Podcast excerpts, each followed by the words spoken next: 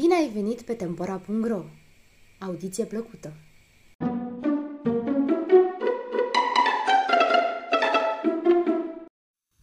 Un om nelecuit Baz popular chinezesc Lan Yu Shu se trăgea dintr-o veche familie de cărturari care din tată în fiu iubeau mai mult cartea decât orice alt bun. Tatăl său fusese logofăt, trăise economicos și retras, însă pusese toate economiile în cărți. Patima asta o moștenise fiul și cum el își iubea foarte mult părintele, și-a însușit povața acestuia. El lipi acest îndemn pe un perete dinaintea mesei de lucru și așa oricât de des voia putea citi cuvintele. Ca să câștigi mare avuții, n-ai nevoie de mănoase câmpii. În carte sunt mii de orezării, pentru ce să mai dorești palate? Castelele de aur cartea scoate. Nu te întrista de sărăcia ta. În carte vei afla cai și trăsură. Fi fără teamă că pețitoarea nu-ți poartă grijă de soție. O vei găsi în carte, o făptură asemenea scumpetului de jad. De vrei să le capezi pe toate, la lumina clară a ferestrei tale, cufundă-te în carte.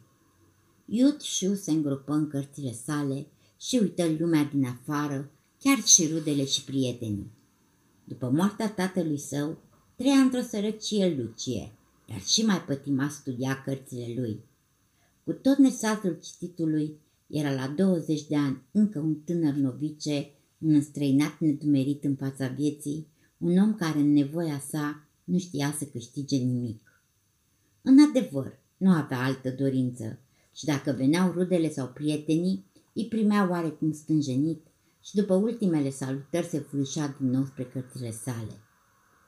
Una după alta vindea câte o bucată de ogor părintesc, numai cărțile îi erau prea sfinte.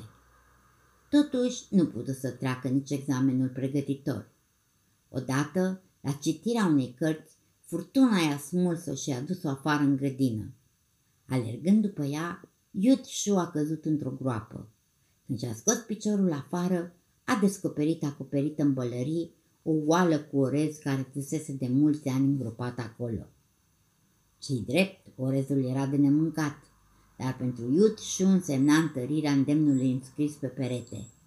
La câteva vreme, căutând o carte sus de tot pe dulapul său, se lovi cu mâna de un lucru mic și vârtos, cel deslușit la lumină ca pe un mic tron al lui Buddha.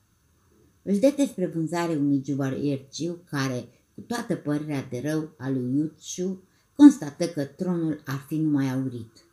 Se gândi și socoti dacă cu asta ar putea pregăti o bucurie și îl dărui unui înalt dregător, fost prieten al tatălui său, care, bucuros de această cinste, i-a trimis 300 de bucăți de aur și doi cai. Acum Iutshu era cu totul încredințat că zicătoarea părintească se împlinea, chiar dacă norocul venea pe ocolite. El era un om curat, tot ce-i pământesc nu-l atingea, totuși din ce dorea și el o ființă care să-l înțeleagă. De aceea și mai mult se adâncea în cărțile sale, firește cu tăcuta dorință că s-ar putea ca o frumoasă zână să răsare dintre foi. Oamenii au început al ciocorii, că la 30 de ani el încă nu avea o soție. Pe timpul acela se zicea că pe cerul noptat pierise steaua țesătoarea. Râzând batjocoritorii se spunea, caută odată țesătoarea aia în cartea ta, poate că altfel îți va fi răsplătită credința. Doi ani trecură. Yud Shu era de 32 de ani, dar încă un copil mare, mereu cuprins de dorul după ceva tainic și nepătruns. Așa, într-o noapte, obosit peste măsură, răsfoia el al nouălea volum din cartea Han. Când, între foile ei, zări imaginea unei gingașe fete și murmură tremurând. Să fie oare această arătare împlinirea dorinței mele? O privea uimit și acum nu-i se mai păreau ochii fără viață. Sprâncenele se ridicau, iar când întoarse pagina sta scris pe dosul figurii, țesătoarea. Așadar, ea a venit, aceea pe care o dorise. A pus chipul ei pe masă.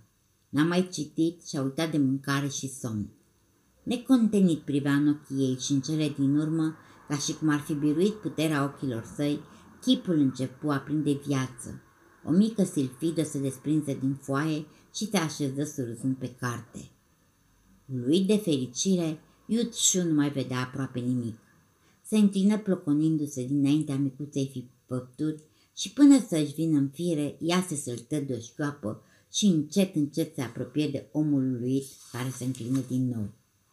Abia acum văzu el cât era de frumoasă, fără îndoială, cea mai frumoasă de când lumea și pământul. În cele din urmă își luă curajul de a-i grăi. Ești oare o zână? De unde vii? Cine ești? I-a răspunse surzând. Mă cheamă Yen Ju Yu. Tu m-ai atras. Poate să treacă o mie de ani înainte de a mai găsi un om așa de neprihănit cum ești tu, care să creadă celor bătrâni ca și tine. Yut Shu era ca într-un vis de fericire și frumoasa nu-l mai părăsi. Adesea Ju Yu ruga să înceteze cu cititul, totuși puterea ei nu era așa de grozavă ca a cărților. Chiar și dojenile ei, că alții și-au trecut examenele de primăvară și toamnă, nu foloseau deloc. Citește mai puțin, e mai bine chiar și pentru examenul tău. Încetează cu cititul, al minte trebuie să plec. Scurt timp ocoli cărțile, apoi iarăși au venit în minte.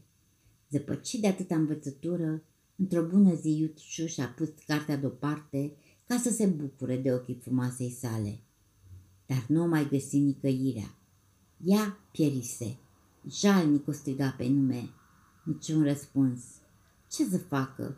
A luat volumul în care o zărise întâia dată și a găsit la vechiul loc fața ei de jad. Desmierdător și rugător o strigă el pe nume. Totuși ochii ei au rămas nemișcați. Cu lacrimi în ochi a îngenunchiat. Atunci a venit spre dânsul și zise, Dacă tu iubești cărțile mai mult decât pe mine și nu mă asculti, trebuie iar să plec și nu mă mai pot întoarce. Și ca să-l vindece de patima lui, a jucat cu dânsul șah. Yutshu a jucat de dragul ei, totuși fără bucurie. Cum rămânea singur, apuca pe ascuns cărțile lui. Într-o zi l-a prins pe neașteptate citind, cu toate că și-a ascuns repede cartea. Fără vorbă, ea a dispărut. Nenorocit și în spaima morții, a luat cartea cu figura ei. Foile erau goale, chipul ei nu mai era acolo. Zilele treceau, celuindu-se, răsfoia cartea. Cu totul pocăit striga. Juiu, Juiu, hai vino, vino, te iubesc mai mult decât pe cărțile mele. Nu pot viețui fără tine. Întoarce-te încă o dată. De acum te voi asculta numai pe tine. Atunci ea stătu milos ruzătoare dinaintea lui. Jucare din nou șah. Iutshu era vesel că în a treia zi chiar câștigase două partide. După trei zile l-a învățat muzica și după cinci zile l-a înlățuit așa de tare că el nu s-a mai gândit deloc la cărțile sale. Când băgă de seama progresele lui, ea fu foarte fericită. Juiu urzea mai departe firele spre a legui de patima lui. Ei beau adesea împreună un păhăruț de vin, apoi l-a rugat să facă oarecare cunoștințe. Într-o zi stăteau vesel la masă, când Iud Shu privi dalba lui zână osebit de drăgostos și deodată o întrebă. Noi de ce nu avem niciun copil? Iubirea noastră e așa de mare că nu pot să-mi o închipui și mai mare. Și se zice că dacă un bărbat și o femeie se iubesc ca noi, vine și binecuvântarea unui copil. Surâzând cu un aer socotit, ea-i răspunse cu bunăvoință. Dacă iubirea ta față de mine este așa de mare și această dorință îți va fi sigur împlinită. Și surâse în taină. Când iubirii lor le-a fost dăruit un copil, bucuria era fără margini. Yutshu anunța tuturor fericirea lor, dar Juyu îl dojenea cu blândețe să nu mai pomenească despre asta. El răspunse copilăros, așa de puțin se înțeleg oamenii unul cu altul ca mereu să-și ascundă simțămintele. Doi ani au trăit toți trei într-o armonie de plină. Totuși Yu simțea că la Yu Shu din nou se deștepta patima de a petrece tot timpul cu cărțile. Cu inima grea i-ai zise, e timpul să plec. Ca un trăsnetică văzură aceste cuvinte și pierzându-și cumpătul, i-a amintit de copilul lor. Ju iută cu multă vreme apoi zise, este un mijloc să mă reții. Gerfește toate cărțile, ardele. Iut Shu clătină din cap, dar Yu Ju continuă și mai stăruitor. Știu că asta e cea mai mare jertfă ce-mi poți aduce, dar fă-o, alungă spatima, al minter trebuie să plec. De trei ori am descătușat lanțurile mele, de trei ori am venit la tine, a patra oară sunt fără putere. Iut Shui auzea bine cuvintele, dar gândurile erau sub farmecul cărților. Cu tristețe lua seama Juiu că trecerea ce o avea pe lângă dânsul încetase. Pe tăcute părăsi bărbat și copil. Când Iut Shu și amintit de dânsa, dispăruse. El o chema, o striga, niciun răspuns. A luat volumul în care odinioară îi găsise imaginea. Înfiorat răsfoia paginile fără a mai da de ea. Atunci abia știu că plecase pentru totdeauna de lângă el și de la lângă fiul lor. Câteva clipe, Yut Shu a umblat rătăcind și cu gândul aiurea. Apoi, în speranță că ea totuși își va afla drumul spre ei, jerfi cea mai mare parte din cărți. Dar Ju Yu nu s-a mai întors. Drobit de durere, suspinând, se aruncă la pământ lângă fiul său și se jelui. Eu, nebunul, pentru ce nu mi-am putut înfrâna dragostea pătimașă? Pentru că trebuia să sacrific totul ca să ajung în urmă la înțelepciune? Prin vina mea pierdui pe mama ta prea de timpuriu, dar vreau să fiu statornic alături de tine. Niciodată să nu devii robul cărților ca mine. Te povățuiesc cum să te poți jerfi la timpul cuvenit, fiindcă tu trebuie să înveți a iubi mai presus de orice oamenii. Trebuie să te plimbi fericit în lumina soarelui de aur. Trebuie să te bucuri de pădure și de flori și împreună să ne ridicăm ochii spre stele ca să descoperim în strălucirea lor zodia mamei, cesătoarea.